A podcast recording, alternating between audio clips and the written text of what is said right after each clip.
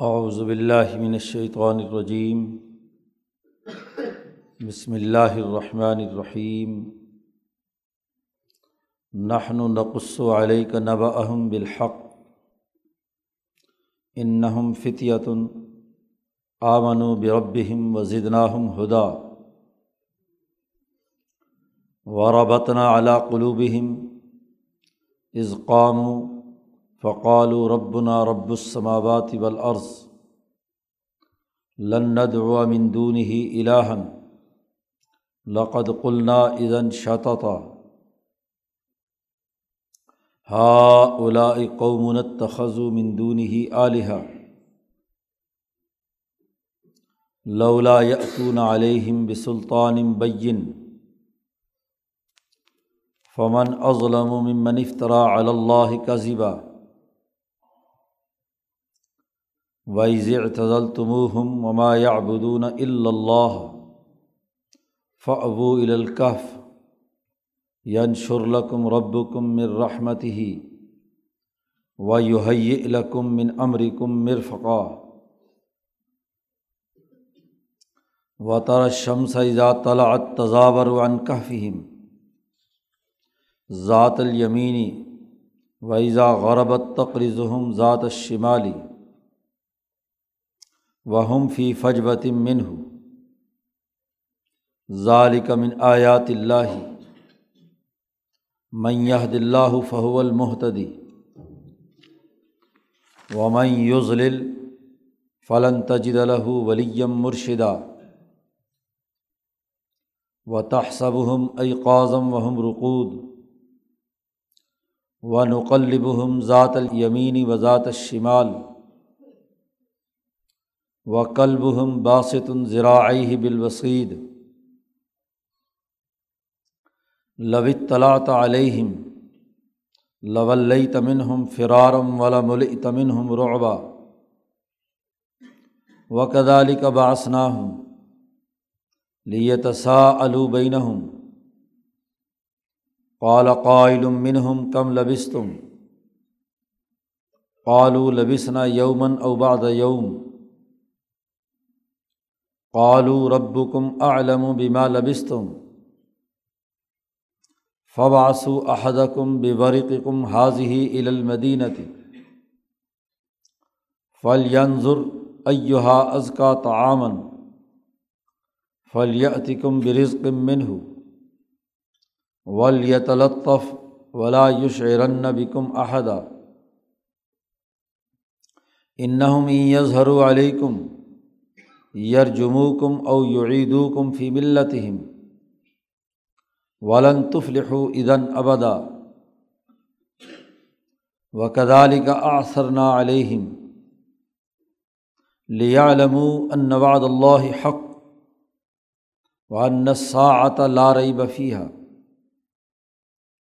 از یتنازعون بینہم امرہم فقال ابن علیہم بنیانہ ربہم اعلم بہم قال الدین غلب علا امرحم لنتخذن علیہم مسجدہ سیقولون صلاست الرابعہم کلبہم ویقولون خمسۃ سادسہم کلبہم رجمم بالغیب ویقولون صبعۃ وثامنہم کلبہم قربی اعلم بعدتہم ما علمحم اللہ کلیل فلاں تماری فیم اللہ مرا ان ظاہر ولا تصطفتی فیم منہم احدا صدق اللہ العظیم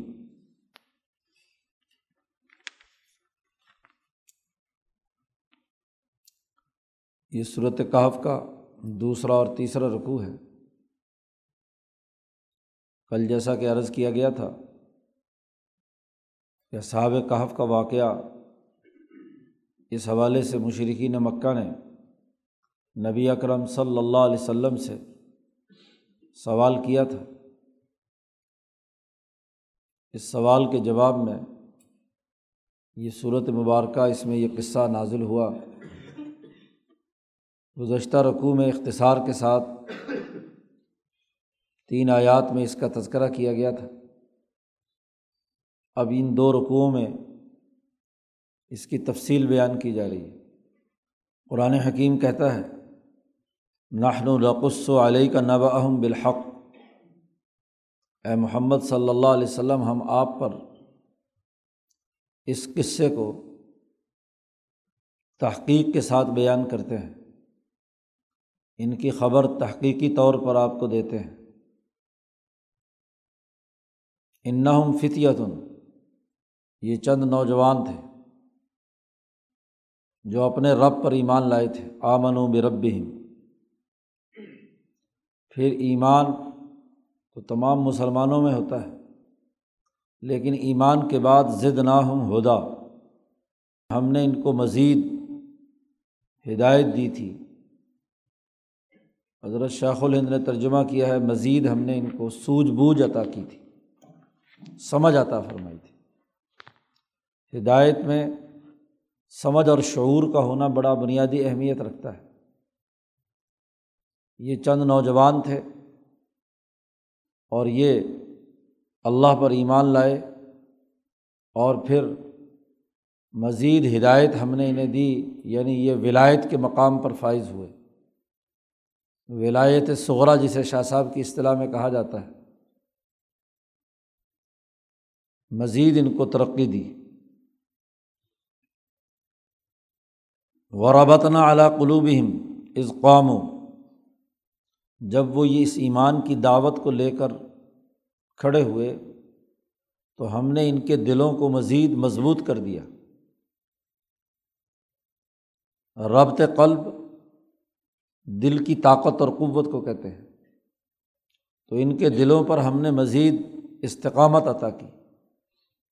جب اپنے دور کے ظالم بادشاہ دقیانوس کے مقابلے پر یہ نوجوان اٹھ کھڑے ہوئے تو ہم نے ان کے دلوں کو مضبوط کیا، طاقت اور قوت دی۔ اب شاہی خاندان سے ان کا تعلق ہے ساتوں نوجوانوں کا۔ اور اسی خاندان میں اپنے حکمران طبقوں کے خلاف انہوں نے ایک مزاحمتی شعور کا اعلان کیا ہے۔ دقیانوس جو اپنے آپ کو خدا یا اب جس بادشاہ اور حکمران کے ماتحت وہ خود تھا، وہ اس کی اتباع میں حد سے بڑا بت اسی کو خدا سمجھتا تھا۔ فقالو، تو اس کے مقابلے پر کھڑے ہو کر ان نوجوانوں نے کہا کہ ربنا رب السماوات والارض ہمارا رب تو آسمانوں اور زمینوں والا رب ہے۔ یہ جو تم نے یہاں رب و کم العلیٰ بنائے ہوئے ہیں، ہم اس کو نہیں مانتے۔ اس حکمران کی حکمرانی کو چیلنج کیا۔ اور اللہ تبارک و تعالیٰ جو آسمان اور زمین کا رب ہے، اسے ہم تسلیم کرتے ہیں۔ تم جو زیادہ سے زیادہ اپنے آپ کو رب کہتے ہو، تو اس دنیا کے نظم و نسق یا لوگوں کے چند مسائل حل کرنے کے حوالے سے۔ اور اللہ تبارک و تعالیٰ نہ صرف یہاں انسانوں کے، بلکہ آسمان اور زمین کا پورا نظام چلائے ہوئے۔ ان نوجوانوں نے یہ اعلان کیا کہ لن ندعو من دون ہی الہن ہم اللہ کو چھوڑ کر کسی اور خدا کو نہیں پکاریں گے۔ گویا پہ اپنے حکمرانوں سے انہوں نے اس بات کا مزاحمتی اعلان کر دیا کہ تمہاری حکومت ہمیں تسلیم نہیں ہے۔ وہ جو بات پیچھے قرآن حکیم نے صورت النحل میں کہی ہے کہ ہر قوم میں ہم نے رسول جو بھیجے، تو ان میں ہم نے یہی اعلان کیا کہ اللہ کی عبادت کرو اور تاوت سے اجتناب برتو۔ اب اسی اصول کی روشنی میں سات آدمیوں نے اعلان کر دیا کہ لن ندوا مندون ہی الہن کہ ہم اللہ کے علاوہ کسی اور کو خدا نہیں مانتے۔ اور اگر ہم ایسا کریں گے تو لقد قلنا ایزن شاتا تھا تو ہم عقل سے بہت ہی دور کی بات کر رہے ہوں۔ فہم و شعور اور بصیرت سے انتہائی دور بات ہے یہ۔ اصل راستے سے منحرف ہو جانا ہے۔ تاغوت کی اتباع، سامراج اور ظالم کی اتباع بے شعوری کی علامت ہے۔ تو ہم تو یہ بے شعوری کا کام نہیں کریں گے۔ ہم تو اللہ وحدہ اللہ شریک کی غلامی کو تسلیم کرتے ہیں۔ اسی پر ایمان لائے ہیں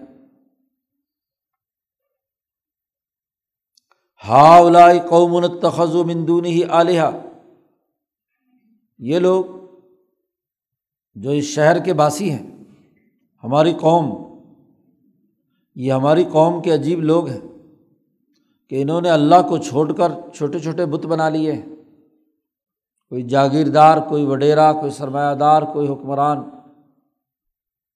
اور نہیں تو پتھروں کے بت بنا کر اس کی پوجا شروع کر دی۔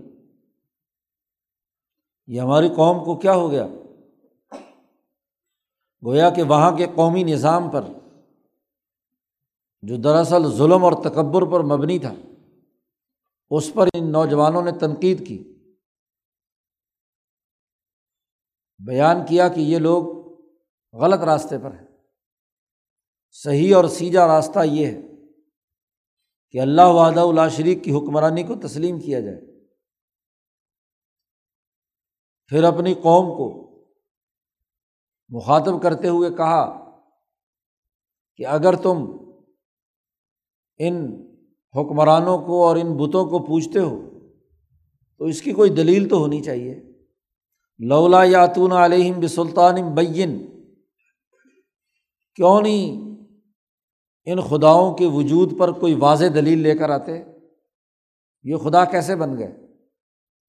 الہ بن گئے۔ آدمی کو وہ بات ماننی چاہیے جو عقل و شعور کے مطابق دلائل سے ثابت ہو۔ یہاں تمہارے پاس تو کوئی دلیل نہیں ہے کہ پتھر کا ایک بت جو اپنے سے مکھی نہیں اڑا سکتا، وہ خدا کیسے ہو گیا؟ تمہارے جیسا انسان دو ٹانگوں اور دو بازوؤں اور دو آنکھوں والا، دو کانوں والا، وہ تمہارا خدا کیسے ہو گیا؟ وہ تو خود اپنی تخلیق میں محتاج ہے، اپنے وجود میں محتاج ہے۔ تو کوئی دلیل تو دو، رب تو وہ ہوتا ہے جو آسمان و زمینوں کا نظام چلانے والا اور اس کائنات کی تمام امور کو سر انجام دینے والا ہے۔ خلاف عقل باتیں کرنے سے تو ثابت نہیں ہو جائے گی یہ بات۔ پھر انہوں نے چیلنج کیا کہ فمن ازلم ممن افطرا اللہ کا اس سے بڑھ کر اور کون ظالم ہوگا؟ جو اللہ پر جھوٹ گھڑے اور یہ کہے کہ اللہ نے اپنا نظام چلانے کے لیے یہ چھوٹے چھوٹے خدا بنا دیے، ان کو کچھ خدائی اختیارات دے دیے۔ یہ لکشمی دیوی ہے، اس کو دولت بانٹنے کی ذمہ داری دے دی۔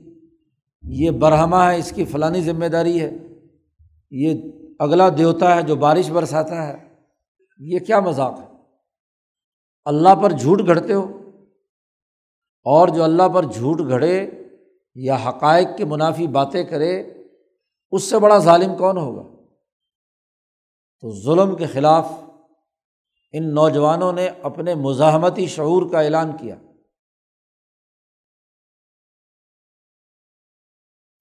حکمرانوں کو جب ایسی کڑوی بات سامنے آتی ہے، تو وہ ان کے خلاف اقدامات کرتے ہیں۔ اب چونکہ یہ شہزادے تھے، عام بیچارہ کوئی غریب آدمی بات کرتا ہے تو فوراً مار دیا جاتا۔ حکمران طبقے کے تھے۔ انہیں خدشہ ہوا کہ اگر فوری طور پر ان کو بادشاہ نے سوچا کہ اقدام کریں گے، تو اس کے رد عمل میں ان کے جو آگے خاندان کے سارے لوگ ہیں، وہی کہیں باغینہ ہو جائیں۔ تو اس لیے ان نوجوانوں کو موقع دیا کہ بھائی تم سوچ لو، غور و فکر کر لو، ورنہ تمہاری گردن اتار دی جائے گی، یہ وہ دھمکیاں شمکیاں لگائیں ان کو۔ ان کی جاسوسی اور نگرانی شروع کر دی۔ ان کو طرح طرح سے تنگ کرنا شروع کیا۔ اس وقت انہوں نے یہ فیصلہ کیا۔ سب نے مل کر ساتوں ایک جگہ اکٹھے ہوئے۔ اور اس وقت انہوں نے آپس میں یہ مشورہ کرتے ہوئے کہا وائز تزل تم ہم وما یا بدون اللہ تم نے جب ان کو چھوڑ دیا، اور جس کی یہ غلامی کرتے ہیں، جن بتوں کی، سوائے اللہ کے، جب تم نے ان تمام سے علیحدگی اختیار کر لی، نظریے کی، فکر کی، شعور کی۔ تو اب اگلا کام کرو۔ نوجوان اپنی مزاحمت کا تو اعلان کر گئے، لیکن چونکہ حنیفی تحریک کے انبیاء سے ان کا تعلق نہیں تھا، از خود اشراقی فلسفے کے تحت ان کی عقل، ان کا قلب روشن ہوا۔ اور ایمان کی اس دولت تک پہنچے۔ تو محض اصلاحی نظریہ۔ اور اصلاحی نظریے پر انہوں نے اس بات کا اعلان کیا کہ ہم تمہاری خدائی کو تسلیم نہیں کرتے۔ نظریہ تو بہت اونچا۔ اب دو ہی صورتیں تھیں کہ اللہ کی عبادت کے لیے کسی خفیہ جگہ پر جا کر اپنی عبادت میں مشغول ہو جائے اللہ سے تعلق قائم کریں۔ اور ممکن ہے کہ کسی شہر سے باہر جگہ میں بیٹھ کر اپنی اس مزاحمتی تحریک کے لیے افراد تیار ہو ابراہیمی تحریک کے انبیاء کا تو ہمیشہ یہ طریقہ رہا ہے کہ وہ سوسائٹی سے علیحدہ نہیں ہوتے، وہ سوسائٹی کے اندر رہتے ہیں۔ اور وہیں اپنے مزاحمتی شعور کے لیے کردار ادا کرتے ہیں، مقابلہ کرتے ہیں، مزاحمت کرتے ہیں۔ یوسف علیہ السلام سوسائٹی سے کٹے نہیں، مخالفت ہونے کے باوجود اس سوسائٹی کا حصہ ہے تکلیفیں آئی ہیں تو برداشت کی ہیں۔ داود علیہ السلام تالوت نے وہیں رہ کر مزاحمت کی ہے۔ موسا علیہ السلام نے فرعون کے مقابلے پر رہ کر فرعون کی مزاحمت کی ہے۔ یہ نہیں کہ شہر چھوڑ کر جا کر غار میں بیٹھ گئے۔ عیسیٰ علیہ السلام کا اپنا حال بھی یہی ہے کہ وہ بھی کسی غار میں نہیں گئے۔ اسی سوسائٹی میں رہ کر مزاحمت کا عمل ہے۔ اب جو انتباہی طریقے کے لوگ ہوتے ہیں صابین میں سے کہ جن کے قلوب پر عقل و شعور اور فہم و بصیرت تو آتی ہے، لیکن مزاحمت کے لیے جو طریقۂ کار اب مقابلہ کرنے کا ہے، وہ عام طور پر نہیں ہوتا۔ سوسائٹی مخالف ہے تو انہوں نے کہا، چلو، ہم تو جا کر کسی غار اور کھو میں بیٹھیں اور وہاں عبادت کریں اللہ کی۔ چنانچہ ہندو مت کی پوری تاریخ اٹھا کر دیکھو، بدھوں کی، مجوسیوں کی۔ کہ جب بھی انہوں نے اس طرح کی کوئی گیان دھیان انہیں حاصل ہوا تو سوسائٹی سے کٹ کر جا کر کسی غار میں بیٹھ گئے رحبانیت کا طریقہ اختیار کیا۔ یہ صائبین سے ہی نسرانیوں میں رحبانیت کا طریقہ آیا ہے کہ سوسائٹی سے علیحدہ ہو جاؤ۔ اب اللہ سے صرف دعا مانگنے اور اپنے معاملات کو درست کرنے کے تناظر میں یہ وہاں سے الگ ہوتے ہیں کہ اللہ کی عبادت کرنے کے لیے یہ ضروری ہے۔ آپس میں انہوں نے مشورہ کیا کہ ف و الکحف چلو جا کر ٹکانا حاصل کرو کہف میں، غار میں جا کر۔ یہاں تو یہ شہر ہمیں عبادت کرنے نہیں دیتا۔ انسان دو طرح کے ہوتے ہیں۔ جن کی بہیمیت قوی ہو اور ملکیت بھی مضبوط ہو، وہ سوسائٹی کے اندر رہ کر دین کے غلبے کا نظام قائم کرنے کے لیے جد وجہد اور کوشش کرتے ہیں۔ اور جن انسانوں کی طبیعت میں کمزوری ہوتی ہے، بہیمیت کمزور ہے اور ملکیت بھی صافلہ ہے۔ ان لوگوں کا معاملہ یہ ہوتا ہے کہ وہ سوسائٹی کا سامنا کرنے سے عاجز ہوتے ہیں، طبیعت کی کمزوری کی وجہ سے، کسی ہرس اور لالچ یا کفر کی وجہ سے نہیں، لیکن کمزور ہے تو کمزور آدمی مقابلہ اور مزاحمت نہیں کر سکتا۔ برادری مخالف ہو جائے، خاندان مخالف ہو جائے، علاقے سے مزاحمت ہو تو وہ جان بچانے کی کوشش کرتے ہیں کہ چلو جی رفع دفع کرو، بس اللہ اللہ کرو۔ تو وہ کسی کونے خطرے میں بیٹھ جاتے ہیں۔ عبادات میں مشغول رہتے ہیں، لیکن سچے ہوتے ہیں، نیک ہوتے ہیں، مخلص ہوتے ہیں۔ ان کے اخلاص میں کوئی شبہ نہیں ہوتا۔ نیکی تو ہے طبیعت میں، لیکن جسمانی کمزوری اور طبی کمزوری کی وجہ سے وہ مقابلہ نہیں کر سکتے۔ اس لیے صحیح کاموں میں سے ایک ادنا درجے کا کام اپنے لیے قبول کر لیتے ہیں۔ تو فاو الکف اور وہاں غار میں جانے کا مقصد بتلایا، ینشر لکم رب کم مر رحمتی ہی کہ اللہ تمہارا تمہارا رب اپنی رحمت میں سے خود بخود تمہارے لیے کچھ اسباب پیدا کر دے، پھیلا دے تمہارا رب اپنی رحمت تو اللہ سے گر گڑا کر دعا بھی مانگتے ہیں کہ ہم تو کمزور ہیں۔ ہمارے سے یہ مقابلہ اور مزاحمت ہونا مشکل ہے۔ تو اے اللہ تو ہی اپنی خاص رحمت سے ان کے اوپر ہاں جی انعام نازل فرما اور ان کو ہدایت نصیب فرما۔ تو قوم کی ہدایت کی دعا اور اللہ کی رحمت کی امید کے ساتھ وہ علیحدگی اختیار کر لیتے ہیں۔ اور وہ یو الکم من امرکم مرفقا۔ ایک تو اے پروردگار، اپنی رحمت پھیلا کہ یہ مسلمان ہو جائے تجھے مان لیں۔ اور دوسرا یہ کہ یوہی الکم من امرکم مرفقا۔ کہ تمہارے معاملے میں اللہ تبارک و تعالیٰ تمہارے لیے آسانی پیدا کر دے۔ ہم تو قومی اور بین الاقوامی ارتفاق قائم کرنے کی طاقت نہیں رکھتے کہ مقابلہ اور مزاحمت کر کے یہاں سسٹم قائم کر سکیں طبیعت کی کمزوری کی وجہ سے۔ تو ہی ہمارے لیے آسانی پیدا فرما۔ سہولتیں پیدا فرما۔ اس کام میں آسانی پیدا فرما۔ تو اللہ سے دو دعا کہ ینشر القم رب کم مر رحمت ہی کہ تمہارا رب اپنی رحمت کو تمہارے لیے پھیلا دے اور تمہارے اس کام میں اللہ مدد فرمائے، سہولتیں دے۔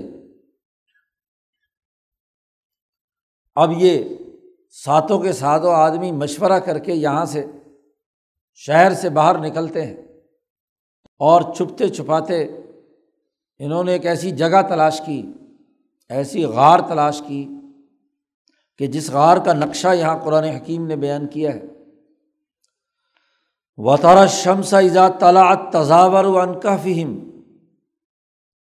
جب تم سورج کی دھوپ کو دیکھو ایزا طلاعت جب وہ نکلتی ہے، تو تضابر و انکا فہم وہ جس غار میں جا کر بیٹھے، اس سے ذرا فاصلے کو نکل کر چلی جاتی ہے۔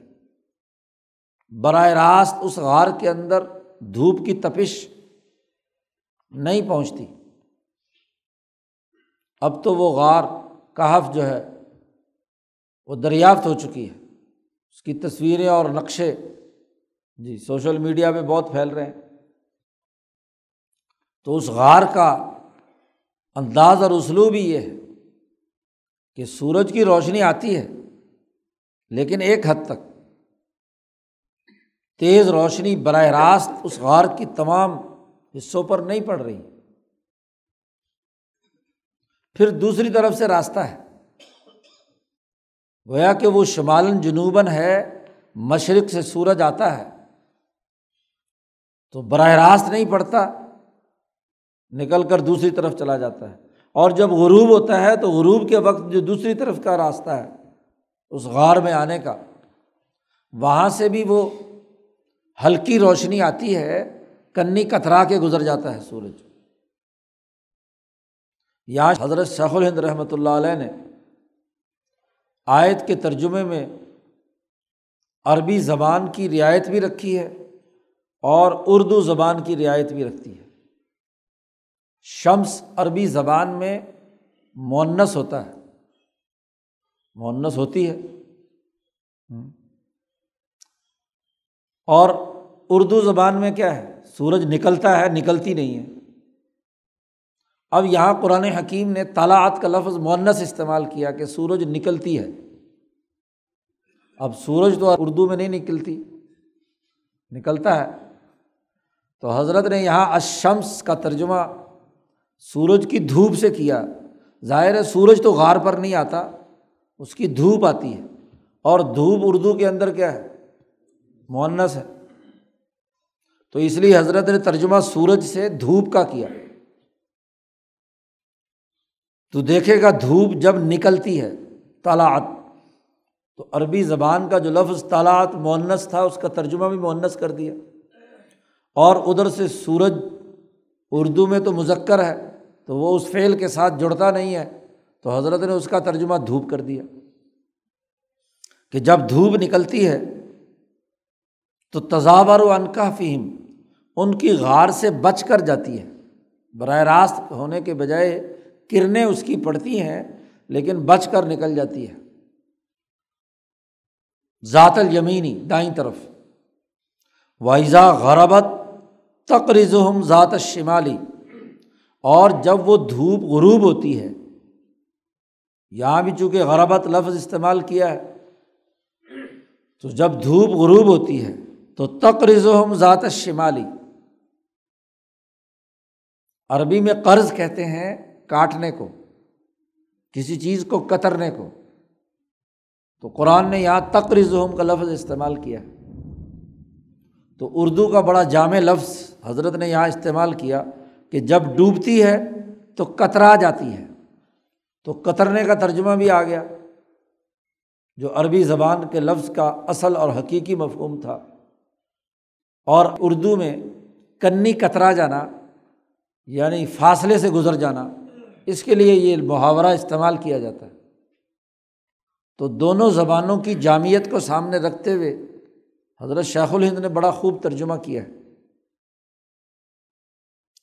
بائیں طرف سے اس طرح گزر جاتی ہے۔ اور وہ فی فجوت من ہو غار کا جو درمیان کا حصہ ہے، بڑا کھلا اور وسیع ہے۔ ایک طرف سے دروازہ ہے اندر آنے کا اور دوسری طرف بھی ایک ونڈو کھلی ہوئی ہے۔ درمیان میں ایک وسیع جگہ ہے جہاں یہ سات آدمی لیٹے ہوئے ہیں۔ آرام کریں، اٹھیں، بیٹھیں۔ ہوا ادھر سے آتی ہے اور ادھر گزر جاتی ادھر کی بھی ہوا چلے تو وہ بھی ادھر گزرتی ہے۔ اور ادھر کی ہوا چلے تو وہ بھی ادھر گزرتی۔ ہوا کی کراسنگ بھی کیا ہے؟ بہتر ہے۔ تو مناسب ماحول ہے۔ اس کا ٹمپریچر بھی درست ہے۔ نہ شدید گرمی اور نہ شدید سردی۔ درمیانے درجے کا موسم۔ ظالقہ من آیات اللہ۔ اللہ پاک فرماتے ہیں کہ یہ اللہ کی نشانیوں میں سے ایک نشانی تھی۔ یہ غار۔ کہ اللہ کے نیک بندے جن کے قلوب اللہ کی طرف متوجہ ہیں،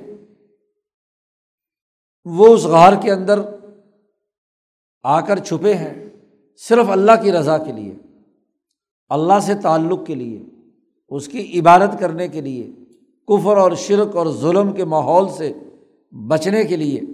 ظال کا من آیات اللہ۔ قرآن حکیم نے اس قصے کی بنیاد بتلائی کہ یہ اللہ کی نشانیوں میں سے ایک نشانی ہے۔ میاں اللہ فہو المحتد جسے اللہ تعالیٰ ہدایت دیتا ہے، وہی ہدایت پاتا ہے۔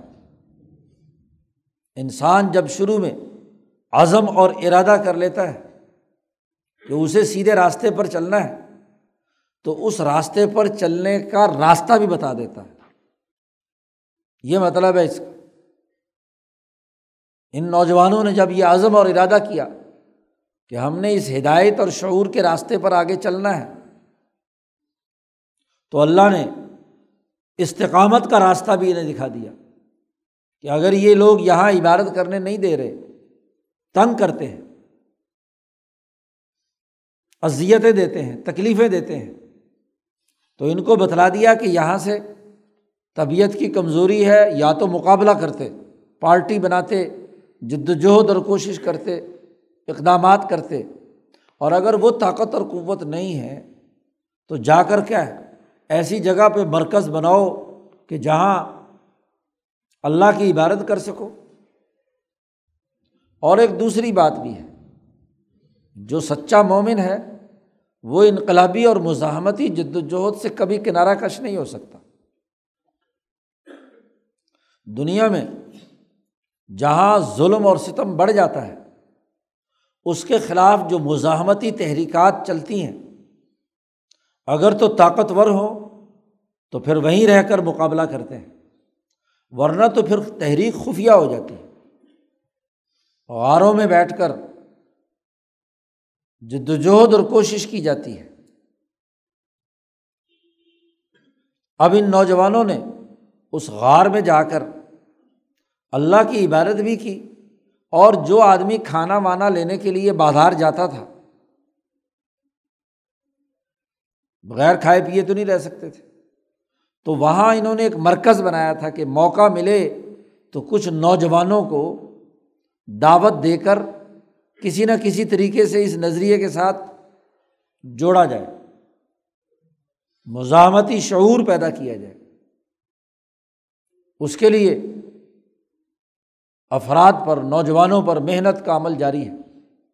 تو یہ ظلم و جبر کے ماحول میں تحریکات انڈر گراؤنڈ چلی جاتی ہیں اور وہ پہاڑوں میں اپنا مرکز بناتی ہیں، غاروں میں اپنا مرکز بناتی ہیں۔ گئے تو یہ اس کام کے لیے وہاں تھے۔ تو اللہ تعالیٰ جسے ہدایت دے، وہ ہدایت حاصل کرتا ہے۔ اور وہ یوزل اور جو ایک دفعہ گمراہ ہو جائے، غلط راستے پر پڑ جائے، فلن تجد الح ولیم مرشدہ تو اس کا کوئی مرشد اور اس کا کوئی مددگار ولی نہیں پائے گا۔ کوئی اس کی مدد کرنے والا نہیں ہو۔ کیونکہ راستہ ہی جب غلط اختیار کر لیا، تو پھر سوائے ہاں جی گمراہی کے اور کچھ نہیں۔ قرآن حکیم نے یہاں واضح کر دیا۔ کہ مرشد بھی تب کام دیتا ہے جب خود ہدایت کے لیے تیار ہو۔ اگر خود ہدایت کے لیے تیار نہیں ہے، تو زبردستی طاقت سے تو کوئی ولی اور مرشد کوئی کردار ادا نہیں کر سکتا۔ جو خود اس نے گمراہی کا فیصلہ کر لیا، غلط راستے پر چلنے کا فیصلہ کر لیا ہے، تو اس کا تو کیا ہے؟ مقابلہ اور مزاحمت کرنا آگے بڑھ کر چلنا مشکل ہو جاتا ہے، وہ گمراہی پر ہی گھومتا رہتا ہے۔ اب یہ لوگ وہاں سے غار منتقل ہو جاتے ہیں۔ اور وہاں جا کر صورت حال یہ ہے کہ اللہ نے ان پر ایک ایسی نیند طاری کر دی۔ مباحثہ اور مکالمہ ان کا شہر والوں سے بھی یہ تھا کہ کیا مرنے کے بعد اٹھنا ہے یا نہیں۔ یہ چھ سات نوجوان کہتے تھے کہ مرنے کے بعد اٹھنا ہے رب السماوات والارض۔ اور جو یہ مشرق معاشرے ہوتے ہیں، یہ اسی کا انکار کرتے ہیں۔ تو چونکہ ان شہزادوں کا اپنے حکمران سے مقابلہ اور مزاحمت یہی تھی، دونوں کی آرا پوری سوسائٹی میں گردش کر چکی تھی۔ اب یہ ساتوں کے ساتوں غائب ہو گئے۔ اب یہ بستی والے، شہر والے، ملک والے تلاش میں ہیں کہ وہ جو دعوے دار تھے، باس بادل موت کے، وہ کہاں گئے؟ پکڑ کر لاؤ۔ نہیں ادھر ادھر ملے تو انہوں نے ایک تختی لکھوائی بادشاہ نے۔ اس پہ ان کے نام، ولدیت اور ان کے جو شناخت ہے، وہ لکھی اور وہ محفوظ کر دی کہ بھائی اس وقت بھی یا اس کے بعد جب بھی ان کا پتہ چلے تو لوگ تلاش کر کے ہاں جی وہ معاملہ جو باس بادل موت والا ہے ہاں جی اس کے حوالے سے ان سے انہوں نے چیلنج قبول کیا تھا تو وہ آئیں اور ہاں جی اپنا ثبوت پیش کریں۔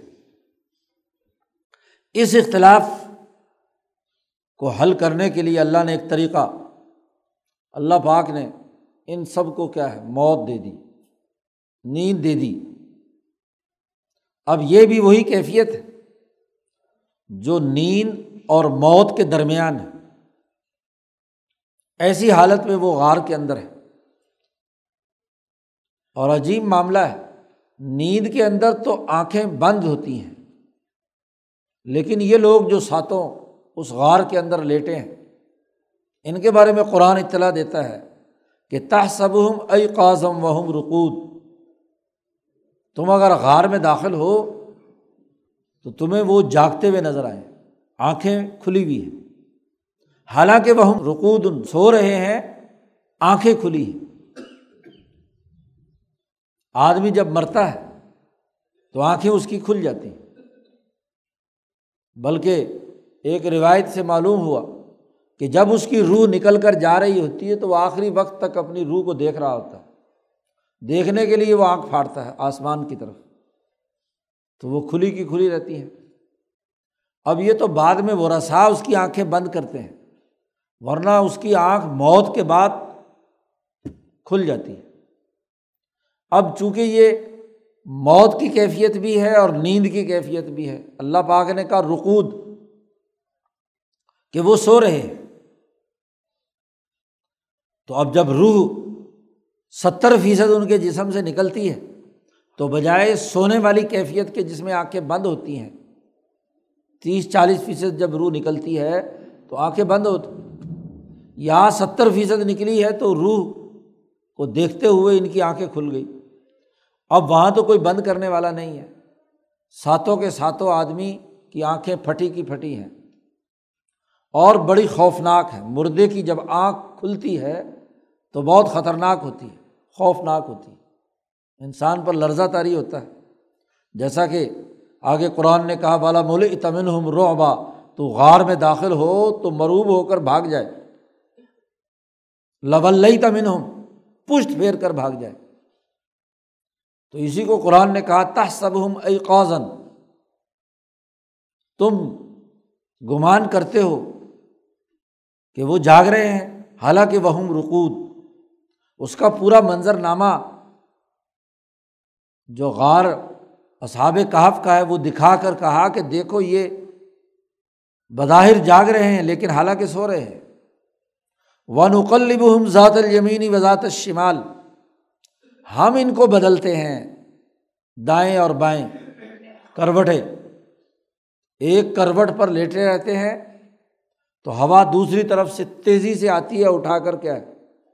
دوسری کروٹ کر دیتی ہے۔ اور جب یہاں کافی دیر ہو جاتی ہے تو پھر ادھر سے ہوا آتی ہے اور پھر کروٹ۔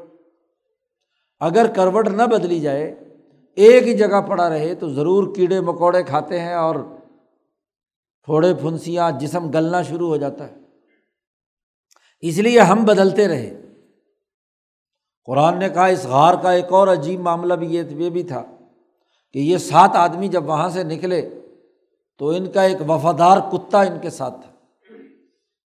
وہ کلب ہم باسط ان ذراعی ہی بالوسیط ان کا کتا اپنے دونوں بازو پھیلا کر غار کے اوپر منہ کے اوپر بیٹھا ہوا تھا۔ حفاظت کے لیے۔ کتا وفادار جانور ہے۔ اب یہ غار کے دھانے پر، جہاں بڑا دروازہ تھا، وہاں اس دھانے پر بیٹھا ہوا تھا۔ ان کی حفاظت کے لیے کہ لوگ اگر تلاش کرتے کرتے یہاں ان تک پہنچے تو کتا اپنا کام کرے۔ قرآن نے کتے کا نقشہ بھی کھینچ دیا۔ کلب ہم باسط ذراعی بالوسید۔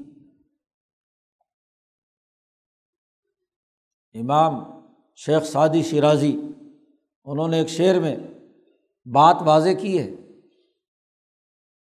انہوں نے کہا، انسان کتوں کی اور دنیا کے ناکارہ لوگوں کی صحبت میں بیٹھے تو کتا بن جاتا۔ ہے اور اگر کتے اچھے لوگوں کی صحبت میں بیٹھے تو نیک اور انسان بن جاتے۔ یہ اب کتا اصحاب کہاف کی صحبت میں رہا۔ تو اللہ تبارک و تعالیٰ نے اس کتے کا تذکرہ کہاں کیا؟ قرآن میں۔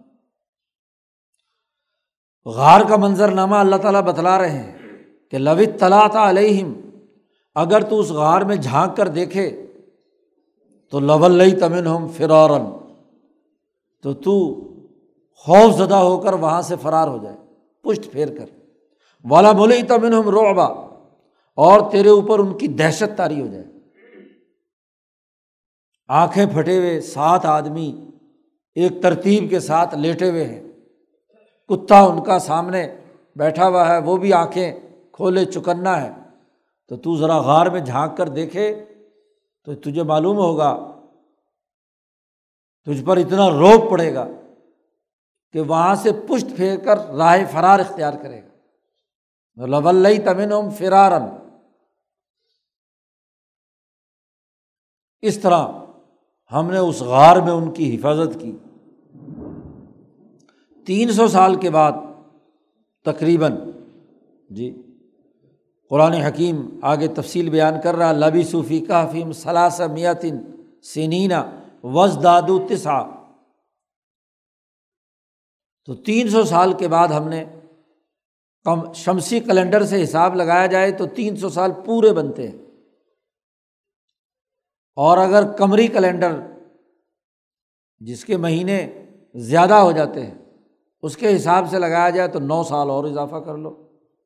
دس دن ہر سال میں اضافہ ہو جاتا ہے۔ تو تین سو سال میں جی نو سال بن کے۔ ان تین سو سال کے بعد اللہ پاک کہتے ہیں وہ کدالی کا باس نہ ہم تین سو سال بعد ہم نے انہیں اٹھایا۔ اٹھ کر بیٹھ گئے ساتھوں۔ لیے تصا البین ہم تاکہ وہ آپس میں سوال کریں، جواب کریں، پوچھیں۔ باس باد الموت کا جو مسئلہ زیر بحث تھا، اس کے بارے میں ایک دوسرے سے پوچھیں۔ یا جو جماعت شہر کے اندر جن سے یہ علیحدہ ہوئے تھے، ان سے مکالمے سے، ان کے درمیان ایک دوسرے سے سوال و جواب کریں۔ اب اٹھ کر بیٹھتے ہی قال قائل من ہم ان میں سے ایک بولا کم لبس تم ہم کتنی دیر یہاں ٹھہرے ہیں؟ کتنا زمانہ گزر گیا؟ ہمیں یہاں ٹھہرے ہوئے۔ قالو، باقیوں نے کہا بھائی بات یہ لبسنا یومن او باز یوم۔ ایک دن یا دن کا کچھ حصہ ہم چوبیس گھنٹے زیادہ سے زیادہ ہوئے ہمیں سوئے ہوئے۔ آدمی زیادہ سے زیادہ سوتا ہے تو اتنا ہی سو سکتا ہے۔ اگر تھکے ہارے پہاڑوں میں سے نکلتے نکلتے وہاں مشکل میں پہنچے تھے غار میں، تو وہاں کیا ہے؟ یہی ہے کہ ایک پورا دن سوتے رہے ہوں گے یا دن کا کچھ حصہ۔ پھر وہ کہنے لگے اور اب کم عالم و بیما لبس تم تمہارا رب زیادہ اچھے طریقے سے جانتا ہے کہ تم کتنا یہاں ٹھہرے۔ اب ایک دن یا دو دن کی بحث نہیں، اس وقت تو بھوک لگ رہی ہے۔ فواسو احد کم بیورق کم حاضی ہی المدینہ تھی اپنے میں سے کسی ایک کو انہوں نے مشورہ کیا، کسی ایک کو بھیجو بیوارق کم یہ چاندی کا سکہ لے کر جائے المدینہ تھی شہر میں۔ فل ینظر ایوہاز کا تعامن اور پھر وہاں جا کر اچھی طرح دیکھ بھال کر، دیکھے کہ پاکیزہ کھانا کس کے پاس۔ زبیحہ صحیح جانور۔ اللہ کے نام پر ذبح ہوا ہوا یا پاک صاف ستھرا کھانا جس میں کوئی شراب کی اور حرام کی ملاوٹ نہ ہو، تو وہ کھانا جا کر تلاش کرے۔ اور فل یہ عتکم برزق من ہو تو پھر تمہارے لیے اس میں سے کچھ رزق لے کر آئے۔ یہ چاندی کا سکہ جا کر اس سے کھانا خرید کر لائے۔ اور دیکھو، جو آدمی بھی جائے کھانا لینے کے لیے، تو ول یا تلطف بڑی نرمی اور آہستگی سے جائے بچ بچا کر۔ کیونکہ ان کو تمہاری تلاش ہے اور وہ کہیں پکڑے نہ جائیں ہم۔ ولا یوش ارن بکم احدا تمہارے بارے میں کسی کو بھی شعور حاصل نہ ہو، پتہ نہ چلے کہ ہم کہاں ہیں۔ ورنہ جو بندہ گیا ہاں جی اس کو اگر انہوں نے پکڑ لیا اور اس کے راستے سے وہ ہاں جی یہاں غار تک پہنچ گئے تو ہمارے لیے نئی مصیبت کھڑی ہو جائے گی۔ ولا یو شعرن بکم احدہ اور اس کی وجہ بھی آپس میں بیان کر رہے ہیں۔ قرآن نے ان کا مکالمہ پورا ذکر کیا۔ ان یظہر علیکم اگر وہ لوگ تم پر مطلع ہو گئے، تمہارا انہیں پتہ چل گیا، تو تمہیں سنسار کر دیں گے۔ یار جموں کم قتل کی دھمکی وہ پہلے دے چکے ہیں۔ مار دیں گے تمہیں۔ اور یا تمہیں اذیتیں اور تکلیف دے کر یعیدو کم فی ملت اپنے غلط نظریے اور فکر اور کفر اور ظلم کی طرف تمہیں دوبارہ لوٹا دیں گے۔ اگر ہم اپنے اپنے ایمان اور نظریے پر قائم رہے تو ہمیں سنسار کر دیں گے۔ اور اگر جی ہم قائم نہ رہ سکے ہم میں سے کوئی تو واپس اپنی ملت پہ لوٹا لیں گے۔ اور اگر تم واپس ان کی ملت پر چلے گئے تو ولن تفریح ایزن ابدا، تو پھر تو تمہارا کوئی بھلا کبھی نہیں ہوگا۔ تم بھی اگر کفر، شرک اور ظلم کے حصے دار بن گئے تو تمہارے لیے بھی کوئی فلاح اور بقا نہیں ہوگی، ہمیشہ ہمیشہ کے لیے۔ اللہ پاک کہتے ہیں، یہ سات آدمی تو یہ مشورے کر رہے تھے، لیکن ہم حق واضح کرنا چاہتے تھے۔ اس لیے وہ کزالی کا آسرنا علیہم ہم نے ان کی خبر ظاہر کر دی۔ وہ آدمی جب سکہ لے کر ایک آدمی کھانا لینے کے لیے پہنچا، ایک تنور سے، اس نے روٹیاں اور وہ چیزیں لیں اور وہ جب سکہ دیا تو سکہ جو ہے وہ تو تین سو سال پرانا۔ اس نے کہا، بھائی یہ کہاں سے لائے ہو تم سکہ؟ تو بہت پرانا ہے۔ یہ تو فلاں زمانے کے بادشاہ کا ہے۔ مہر اس کی لگتی تھی، سکہ ڈھالا جاتا تھا۔ تو یہ سکہ تمہارے ہاتھ کہاں سے آیا؟ وہاں سے بحث شروع ہوئی اور اس نے کہا، مجھے یہاں کے پیسے چاہیے تو تبھی روٹی دوں گا۔ اس نے کہا، یہی تو ہیں پیسے۔ تو اس پر اختلاف شروع ہوا اور ہوتے ہوتے بڑھتے بڑھتے ہاں جی پولیس تک نوبت پہنچ گئی اور وہاں سے ہاں جی وہ ساری کہانی جو ہے وہ ظاہر ہو گئی۔ آسرنا اللہ پاک کہتے ہیں ہم نے ان پر یہ خبر ظاہر کر دی کہ یہ وہی سات آدمی ہیں۔ اور وہ خزانے سے تختی منگائی گئی، دیکھا، اب اس تیس سو سال میں پوری حکومت ہی بدل گئی۔ وہ جو ان کا نظریہ تھا، یہ خود تو غار میں بیٹھ کر مرکز چلا رہے تھے۔ وہ نوجوان جن پر انہوں نے کہیں کہیں کہیں کام کیا تھا۔ دعوت دی تھی۔ خفیہ تھے وہ لوگ۔ وہ اگلے زمانے میں بڑھتے بڑھتے وہاں اس پوری سوسائٹی میں تبدیلی لے آتے ہیں اور جو خدا پرستی کا معاملہ ہے، وہ پوری بستی کے اندر جاری ہو جاتا ہے۔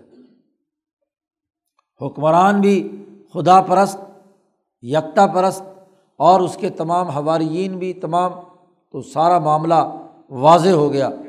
لیا علم تاکہ وہ بستی والے بھی اور یہ لوگ بھی جان جائیں کہ انواد اللہ حق کن کہ اللہ کا وعدہ بالکل برحق ہے کہ جب موت آئے گی تو موت کے بعد تمہیں دوبارہ زندہ کرے گا۔ ان کو بھی تو ایک قسم کی موت ہی تھی، تین سو سال تک پڑے رہنا غار میں۔ تو یہ بھی ایک طرح کی موت تھی۔ اور اس موت کے زمانے میں ان کا جسم بھی محفوظ رکھا اور دوبارہ زندہ کر کے انہیں لوگوں کے سامنے پیش کر دیا۔ اور یہ ہم واضح کرنا چاہتے تھے کہ ان سا آتا لا رئی بفی کہ قیامت آنے میں کوئی شک اور شبہ نہیں ہے۔ گویا کہ ایک اس کا تجربہ بیان کر دیا۔ اس نظریے کا ایک نمونہ قائم کر دیا ان کے سامنے۔ وضاحت کر دی۔ اب جب انہیں پتہ چلا کہ یہ تو وہ سات آدمی ہے تو عقیدت کی انتہا نہیں رہی۔ خود بادشاہ جو اس زمانے میں تھا، اس نے استقبال کیا اور وہاں سے چلے اور آگے ہاں جی غار تک پہنچے۔ کہ عجیب بات ہے، تین سو سال کے بعد یہ لوگ نکل آئے ہیں۔ لیکن جیسے ہی وہ آدمی جو ایک گیا ہوا تھا، واپس غار میں پہنچتا ہے تو پہنچ کر کیا ہے؟ اب بات تو ثابت کرنی تھی، اور وہیں پر کیا ہے؟ ساتوں کے ساتوں حقیقی موت سے ہم کنار ہوئے۔ اب قرآن کہتا ہے کہ یہ تو بڑے تاریخی لوگ ہیں۔ اب ان تاریخی لوگوں کی اس غار بھی بڑی تاریخی ہے۔ تو یہاں کوئی نہ کوئی عبادت گاہ بنانی چاہیے، کوئی نہ کوئی نشانی بنانی چاہیے۔ تو وہ جھگڑنے لگے۔ قرآن کہتا ہے اس یتناز بین ہم امر ہوں ان کے معاملے میں آپس میں ان میں اختلاف ہوا۔ فقالو کہنے لگے کہ یہاں کوئی عمارت بناؤ۔ فقال ابن علیہم بنیانہ مزارات پر عمارت بنانے کا تصور بھی یہیں سے شروع ہوا۔ سابین اقوام میں یہ مرض رہا ہے۔ ورنہ ابراہیمی تحریک کے انبیاء نے تو صاف اعلان کیا تھا کہ ہماری قبروں کو سجدہ کا مت بنانا۔ نبی اکرم صلی اللہ علیہ وسلم نے اپنے وصال سے پہلے بھی حضرت عائشہ صدیقہ رضی اللہ تعالیٰ عنہ فرماتی ہیں کہ رسول اللہ صلی اللہ علیہ وسلم مرض الموت میں انتہائی تکلیف کی حالت میں تھے۔ چارپائی پر حضور بیٹھے ہوئے تھے۔ حضرت عائشہ صدیقہ کی سینے کے ساتھ ٹیک لگا کر۔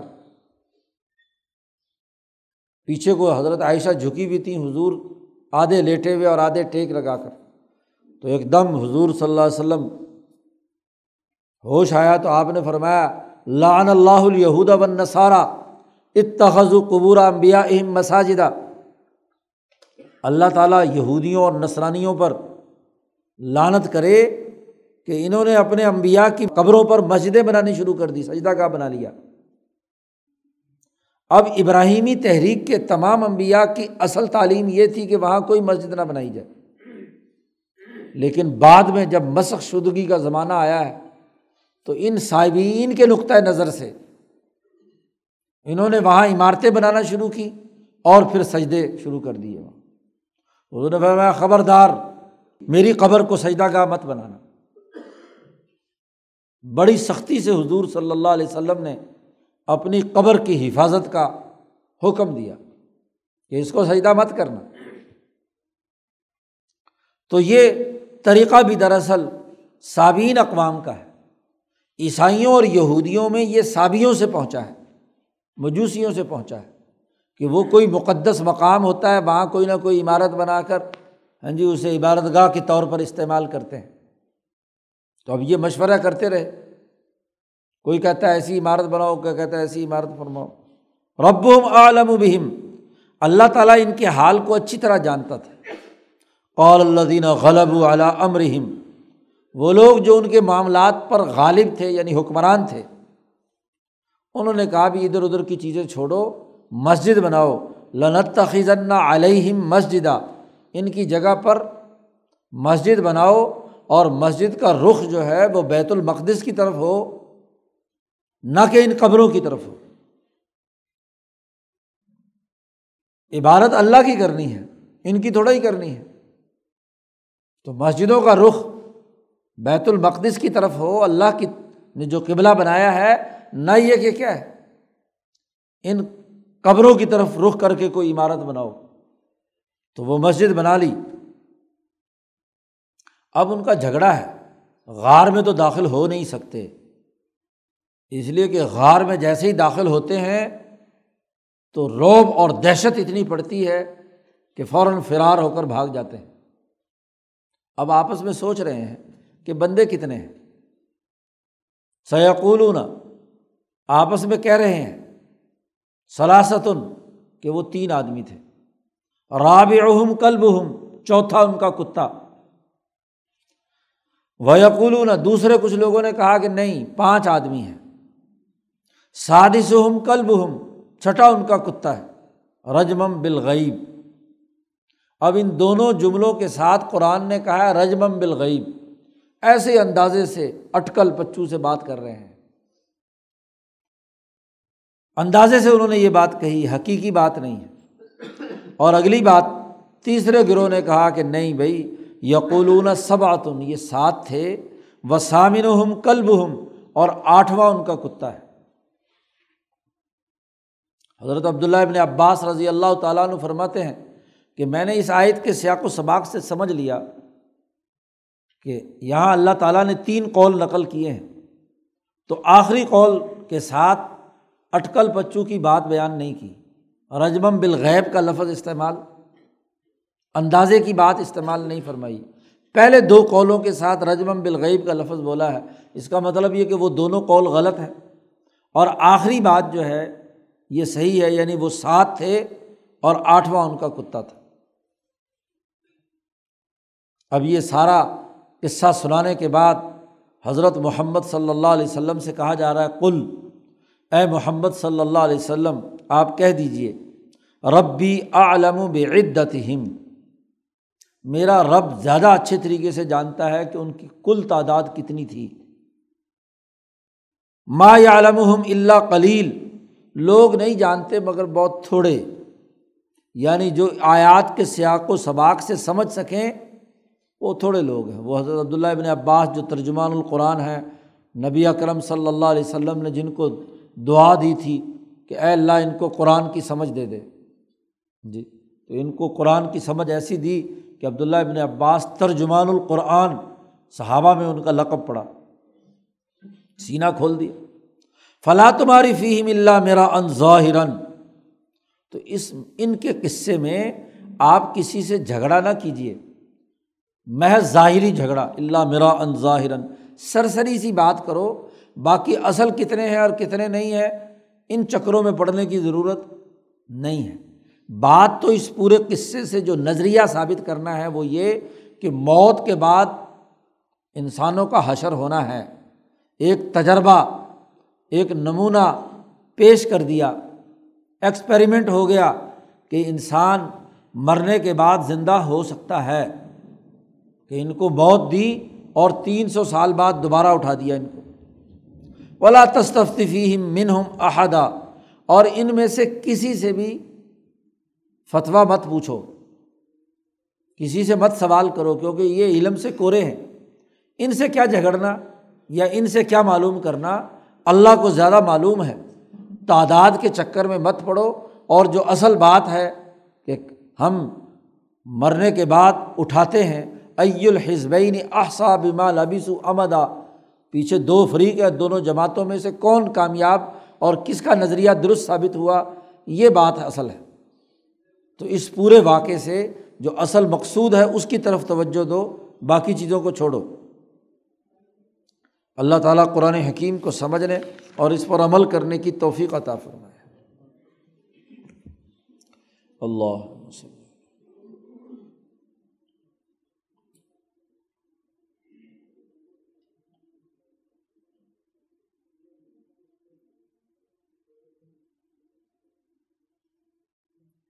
اجمعین